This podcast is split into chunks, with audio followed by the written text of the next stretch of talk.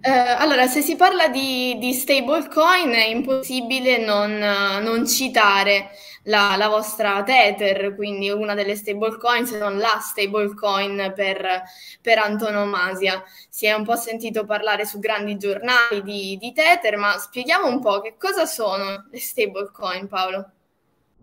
UP Hour Speciale Crypto è organizzato da UP Gang e Marco Montemagno in collaborazione con Leontech. Con una diversificata gamma di oltre 800 certificati quotati in Italia, Leontech offre soluzioni di investimento adatte ad ogni risparmiatore. Visita il sito certificati.leontech.com, esplora un universo di prodotti e seleziona quelli più adatti alle tue esigenze. Leontech, tecnologia ed innovazione al servizio del tuo portafoglio. Sì, allora, la stablecoin è un uh, concetto che um, Tether ha creato in realtà nel 2014 e è un'idea estremamente semplice, cioè prendere la uh, tecnologia che uh, Bitcoin ha creato, quindi questa brillante idea chiamata blockchain, e utilizzarla per muovere i dollari. Invece di usare un, um, un bonifico normale o una carta di credito per muovere i dollari da un conto all'altro, l'idea era quella di usare la blockchain, quindi utilizzare eh, la blockchain come strumento tecnologico, come, come eh, strumento di trasporto, beneficiando anche delle caratteristiche che la blockchain ha, specialmente eh, trasparenza, eh, velocità e anche sicurezza e soprattutto sicurezza. Quindi ehm, sappiamo che la blockchain, soprattutto Ethereum, Bitcoin, sono estremamente solide, estremamente sicure, rese sicure da un'enorme rete di computer che um, si occupano tramite un algoritmo matematico di rendere appunto questa rete sicura, quindi l'idea era, ok, come, come possiamo utilizzare questa tecnologia pazzesca per spostare i dollari? Per uh, trasferire i dollari tra varie persone nello stesso modo in cui vengono trasferiti bitcoin, nello stesso modo in cui vengono trasferiti gli Ethereum. Quindi diciamo il gruppo di Tether nel 2014 ha pensato questa cosa che è uh, un po' una genialata e uh, subito è partita un um, un po' rilassata perché nonostante sia un'idea estremamente semplice ci è voluto un po' in realtà anche per la comunità cripto nel capire, di, ci è voluto un po' per capire quali erano le potenzialità. Ad, ad, oggi vediamo che gli stablecoin sono discussi da tutti, a, a qualunque livello, dal trader di cripto, dal um, chi investe in DeFi, dalle banche, dalle banche centrali, quindi in realtà il concetto di stablecoin è diventato di uso uh, colloquiale quasi. Io come CTO di Tether sono estremamente, um, sono orgoglioso di, essere, eh, di far parte del, della società che ha creato questo, questo, movimento, questa nuova industria, che ha dato poi la possibilità ad altri stablecoin, poi nel 2018, 2019 e anche recentemente, di, di nascere e competere in qualche modo con, con Tether.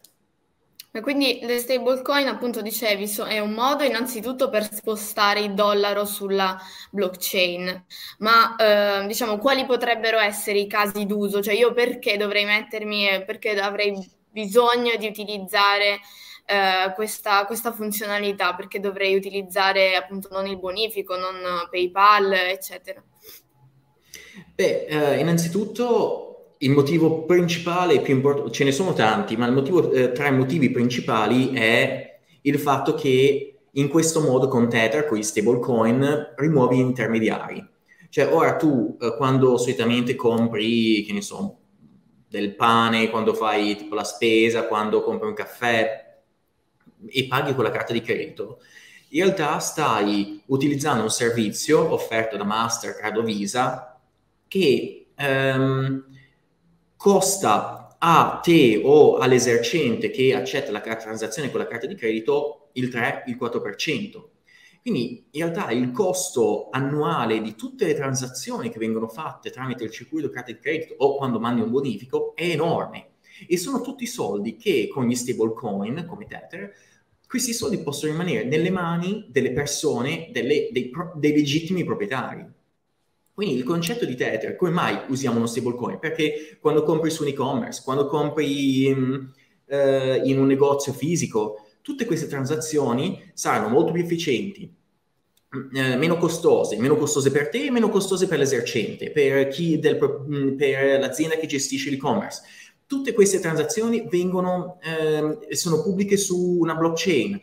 Il, il, il, il, valore che ti arriva è sicuro, è reso sicuro, come dicevamo, dal, dal, dal, dalla sicurezza de, della blockchain. Quindi in realtà è l'evoluzione tecnologica del sistema di pagamenti, che in questo momento è elitario, è gestito da due grosse società che sono, Money, che sono Mastercard e, e, Visa e in realtà in questo modo si può rendere molto più accessibile, molto più efficiente e meno costoso per gli utilizzatori il um, qualunque tipo di acquisto. In più, quello è solo un caso, immaginiamo il caso delle uh, remittances, cioè pensiamo ai lavoratori che magari sono in Italia, che magari eh, hanno la famiglia nelle Filippine, hanno la famiglia in Africa, hanno la famiglia in Sud America.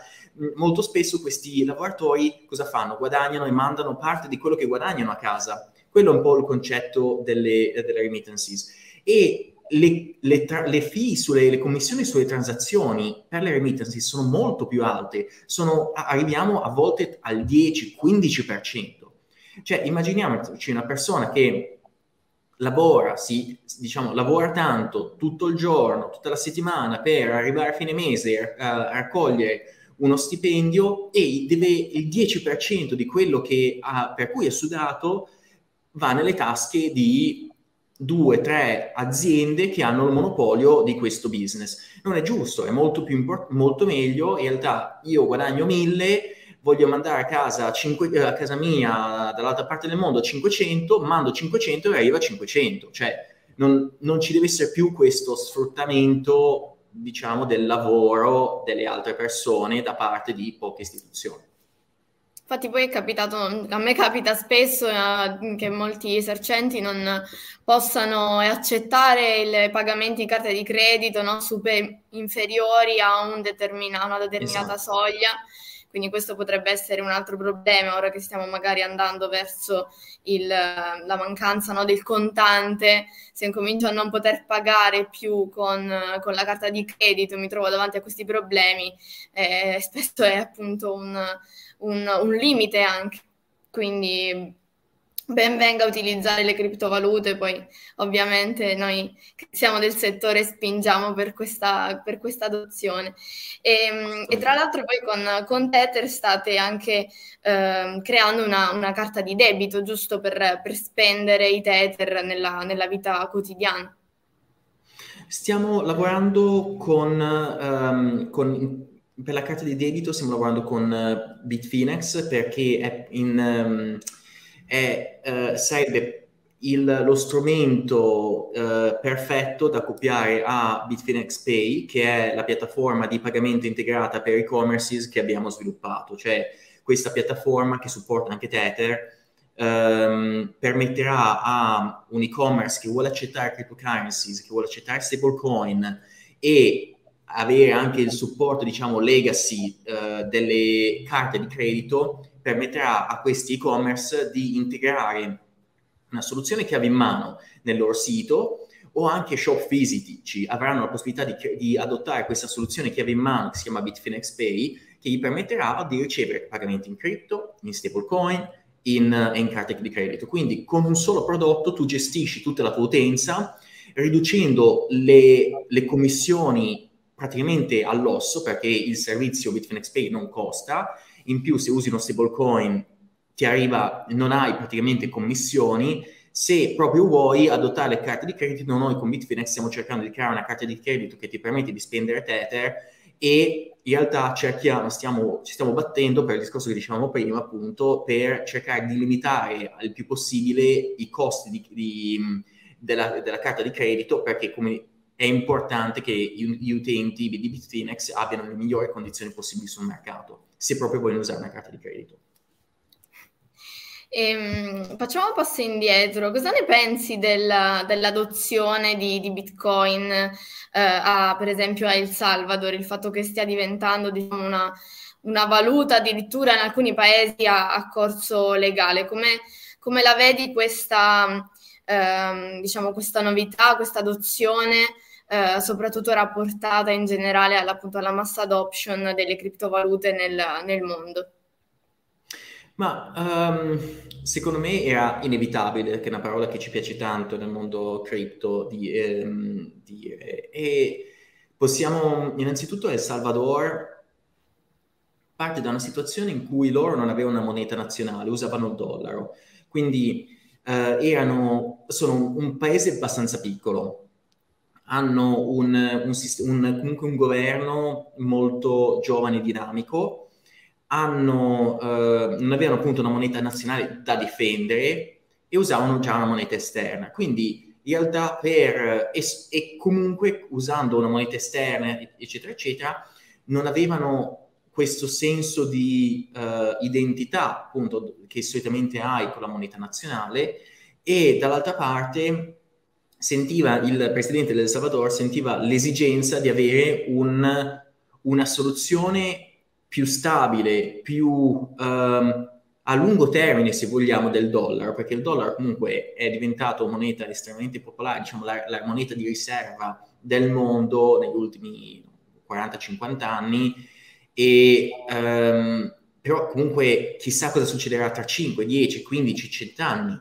Bitcoin è un'alternativa, un'alternativa che non può essere creata uh, dal, dal, niente perché um, c'è, il, sarà, c'è, sempre un numero limitato di bitcoin, 21 milioni, e, e, questo valore non potrà essere cambiato, mentre sappiamo che il dollaro eh, nell'ultimo anno, un anno e mezzo, sono stati stampati il 30-40% di tutti i dollari in circolazione. Quindi in realtà eh, il, bitcoin come legal tender, come opzione di mh, valuta nazionale, è un, diciamo, è un modo per offrire un'alternativa, un'alternativa lungimirante tecnologica che ovviamente, se parliamo, di, cioè, è chiaro che il mondo si sta, sport, si sta spostando sempre più verso un'evoluzione tecnologica. Quindi El Salvador ha voluto porsi come precursore di quello che secondo me e secondo tanti sarà l'inevitabile evoluzione, del, che, che, eh, evoluzione che avverrà in tanti stati. Noi sentiamo già parlare del, um, del Brasile e l'Argentina che comunque stanno guardando al Bitcoin no, in modo più, uh, più, ravvicinato, anche a livello governativo. Um, sicuramente stati che um, negli stati nel Sud America si stanno comunque attrezzando e muovendo prima degli altri. Secondo me nei prossimi due o tre anni vedremo sicuramente altre, altre nazioni seguire El Salvador, non, non ho dubbi. Diciamo che il fatto del, che Bitcoin abbia un numero limitato e eh, che quindi possa essere un mezzo per combattere l'inflazione è un po' uno dei motivi per cui eh, diciamo, viene consigliato no, di avere un po' di Bitcoin anche come, mezzo, come riserva di valore, come, come metodo di investimento. Ehm, tu, tu, perché ti sei avvicinato a Bitcoin? Quando ti sei avvicinato ti ha affascinato la, diciamo, questo, questo genere di, di, filosofia dietro a questa tecnologia? Mm, io mi sono avvicinato sub, nel, nel, 2013 subito per la tecnologia, perché lavoravo nel mondo finanziario e, devo, e, e passavo le mie giornate a cercare di, eh, di riconciliare, di mettere insieme tutti i pezzi del di tutti i dati che arrivavano dai sistemi, i differenti sistemi finanziari che, eh, con cui interagivo. Cioè, io eh, lavoravo per hedge fund a Londra e loro usavano una banca, un, una piattaforma di trading, un, una custodian che dove in realtà fa da intermediario, dove mantiene i soldi, cioè, e, e ogni, ognuna di queste, di queste entità aveva un sistema tecnologico vecchissimo, basato su linguaggi di programmazione di 30 anni fa e ogni giorno c'erano dei problemi. C'erano dei problemi perché i dati non erano corretti, eccetera, eccetera. Io quindi subito ho visto, ho, mi, sono letto il Bitcoin white paper, ho visto, ho imparato ho, cos'è una blockchain e mi sono detto che questa soluzione tecnologica risolverà tutti i problemi che ad oggi io, ma tante società come me avevano che sono appunto il problema di consistenza dei dati, di reperibilità dei dati, eccetera, eccetera. Um, quindi subito mi sono avvicinato per quello. Dopo qualche mese, man mano ho iniziato a pensare, io sono sempre stato un po' un attivista, un po' un, uno super uh, schierato per la parte, diciamo, open source, per la parte uh, difendiamo la privacy, per la parte um, eh, riduciamo gli intermediari, creiamo un sistema più aperto, più inclusivo. La mia, la mia esperienza è in applicazioni decentralizzate. E quindi mi sono trovato subito a pensare, cioè, poco dopo uh, aver realizzato la potenzialità della blockchain, mi sono, mh, mm, mi sono soffermato a pensare a Bitcoin come una soluzione che comunque potesse essere una valuta, la, la vera valuta di internet e una valuta che potesse essere più inclusiva, cioè ora, oggi pensiamo che ci sono un miliardo e mezzo di persone che non hanno accesso alle banche, conto, non possono crearsi un conto bancario, non perché sono brutti e cattivi, ma semplicemente perché il, um, il costo da parte di una banca di gestire un cliente che ha pochi soldi è enorme perché in realtà le banche hanno dei costi dovuti a, al fatto che la loro tecnologia è estremamente limitata, è di vecchio stampo, eccetera, eccetera, hanno dei costi pazzeschi. Quindi loro dicono, se il cliente mi costa più di quello che riesco a, a farci, non gli apro il conto. Però questo porta a tanta gente che magari non si può permettere di avere un conto con la banca a avere grossi problemi, perché se tu non hai un conto bancario al giorno d'oggi hai un sacco di problemi. Bitcoin, secondo me, è la soluzione adeguata, è la soluzione giusta, è una soluzione che permette a ognuno di essere la propria banca. Cioè, tu ti svegli la mattina, ieri avevi 0.1 Bitcoin, o ti svegli la mattina e hai ancora 0.1 Bitcoin. Sono tuoi, hai la chiave privata, nessuno te li potrà mai toccare.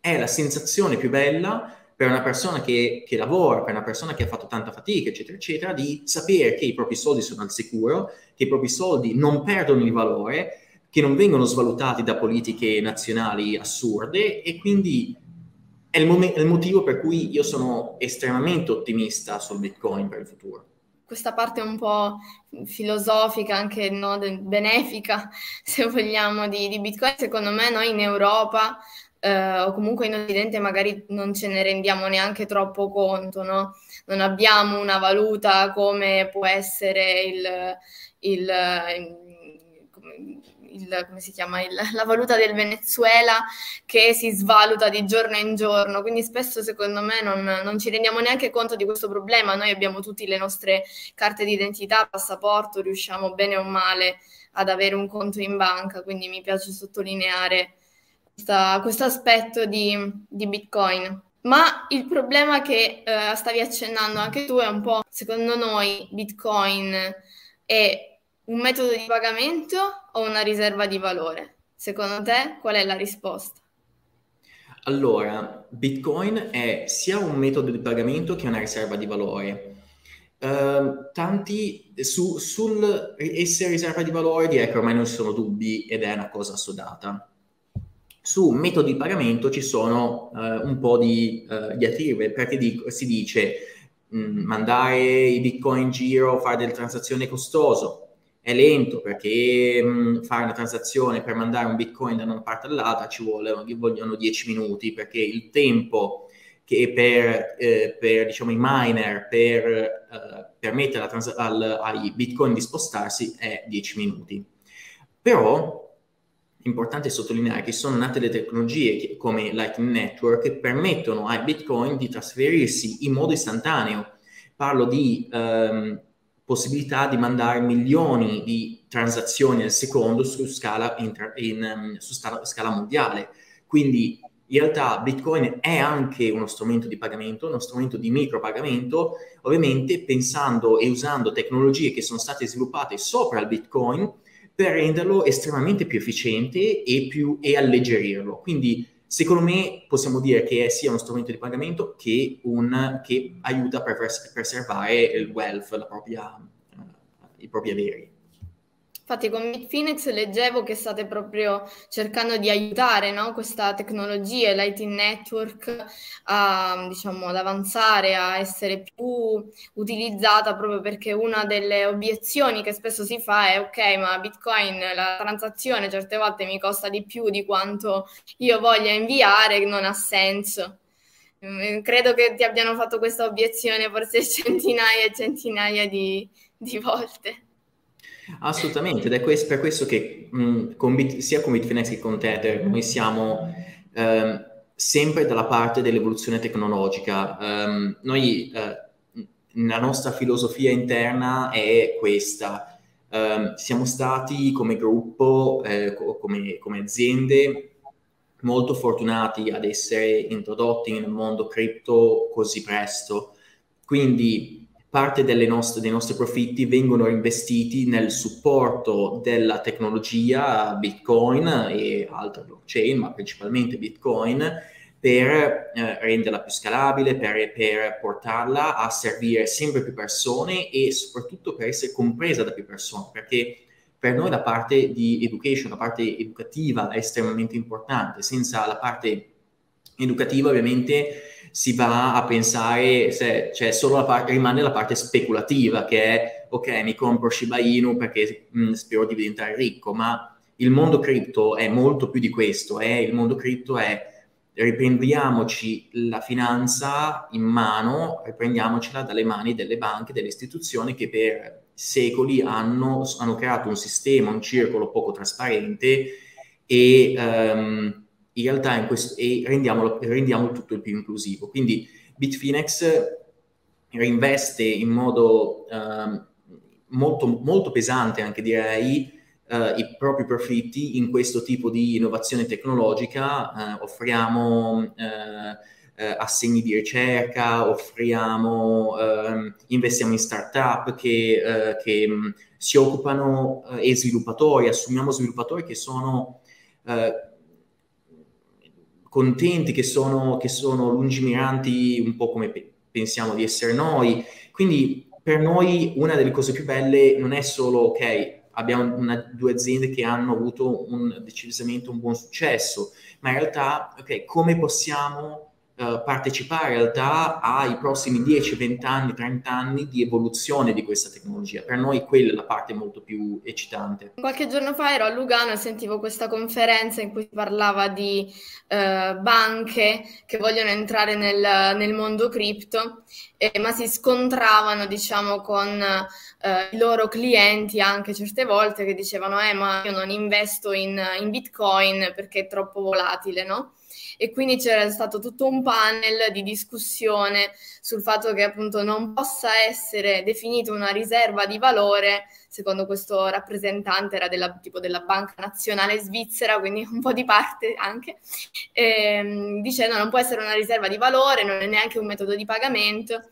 Eh, tu prima dicevi che invece secondo te appunto è una, una riserva di, di valore Bitcoin perché cresce, quindi non è Uh, non è soggetta all'inflazione come le valute fiat. Ci puoi, ci puoi spiegare meglio cosa, cosa, avresti risposto a questo rappresentante della banca svizzera? Vabbè, allora avrei risposto che il, um, l'umanità è sempre da, da, da, da, millenni ha utilizzato l'oro come principale uh, uh, store wealth, quindi strumento per preservare la ricchezza. E il motivo è, uh, tra i vari motivi, uno dei principali è il fatto che loro non è che, cioè, perché non hanno usato il ferro, non hanno usato il legno, è il fatto che l'oro ha, ha due caratteristiche, estremamente raro e estremamente costoso estrarlo dal suolo. Questo rende il, il, l'oro limitato quindi c'è un numero potenzialmente limitato di once d'oro che tu puoi estrarre dal suolo. Ovviamente se tu dici, vabbè, però ce n'è tanto nella fossa delle Marianne a 9000 metri sotto il livello del mare, è vero che c'è un sacco di oro ancora non estratto, però parliamo dell'oro che è sulla terraferma che può essere estratto, è limitato. Si dice che ad oggi si è estratto il 90% dell'oro ehm, sulla terraferma. Quindi Um, l'oro è sempre stato utilizzato per, questo, per, lo scopo di store wealth, quindi um, preservare la ricchezza. Guarda caso, Bitcoin ha esattamente queste due proprietà ed è stato, Bitcoin è stato creato su queste due proprietà perché è stato creato su, per richiamarle, richiamare queste due proprietà che sono estremamente sensate nell'oro è limitato ed è molto costoso estrarlo. Quindi noi sappiamo che ci, sono, eh, ci saranno sempre massimo 21 milioni di bitcoin e um, creare un nuovo Bitcoin è estremamente complesso, estremamente dispendioso come estrarre l'oro dal sottosuolo perché devono esserci tante macchine, tanti computer che si mettono insieme e lavorano insieme per nuovo per minare un Bitcoin. Quindi se se il Bitcoin ha le stesse caratteristiche dell'oro che è stato utilizzato per millenni come uh, store wealth, mi sembra che realtà il Bitcoin sia uno, un, uno strumento per preservare la ricchezza sicuramente migliore del dollaro o, de, o de, anche del franco, perché comunque, come dicevamo, la banca centrale si sveglia e dice ma diciamo che nel prossimo anno io raddoppio la, uh, il numero di dollari in circolazione. Quindi hai tipo una svalutazione del denaro pazzesca cosa che tu non puoi fare con l'oro, non puoi fare col Bitcoin. Quindi, uh, diciamo, io avrei, avrei uh, espresso questa mia opinione che in realtà è, secondo me, uh, non, oltre che legittima, è anche obiettiva e si basa su fatti storici, non su una finanza decisa da poche persone in, negli ultimi no, 40 anni. Stiamo parlando della storia dell'umanità che è di, un, di una soluzione che ha sempre funzionato e ha sempre uh, messo d'accordo tutti. Parlando di oro... ora abbiamo una nuova... Scusa se ti interrompo, semplicemente ora è in una forma digitale. Parlando di, di, oro mi è venuto in mente ovviamente il vostro lancio di, di Tether Gold. Come, come sta andando questo nuovo progetto? Sta andando molto bene. Um, e, e, questo è appunto un punto, secondo me, perfetto a cui eh, riallacciarmi a quello che stavo dicendo. Um, Tether USDT, il nostro stablecoin di punta, ha, ad oggi conta 74 miliardi e mezzo di capitalizzazione.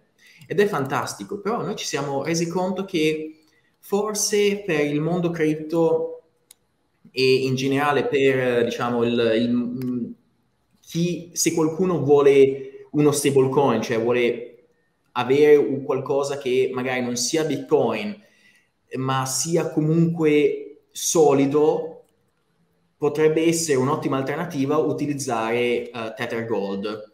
Tether Gold è uno stablecoin uh, basato sull'oro, ovvero Tether Gold emette un numero di token pari al numero di once che sono presenti nei cavò di Tether Gold. Quindi i, questi cavò sono in Svizzera e chiunque volesse, ehm, chiunque avesse un numero determinato di queste once, un numero minimo di queste once, potrebbe anche redimerle per l'oro fisico. Perché è così interessante? Perché in realtà, come dicevamo, Bitcoin si sta apprezzando, ma si sta apprezzando molto contro il, contro il dollaro. Il dollaro è stato emesso, come, come dicevamo prima, il 30% dei dollari sono stati creati nell'ultimo anno e mezzo. Quindi siamo proprio sicuri che lo stablecoin migliore sia il dollaro e non sia veramente qualcosa basato su, sull'oro?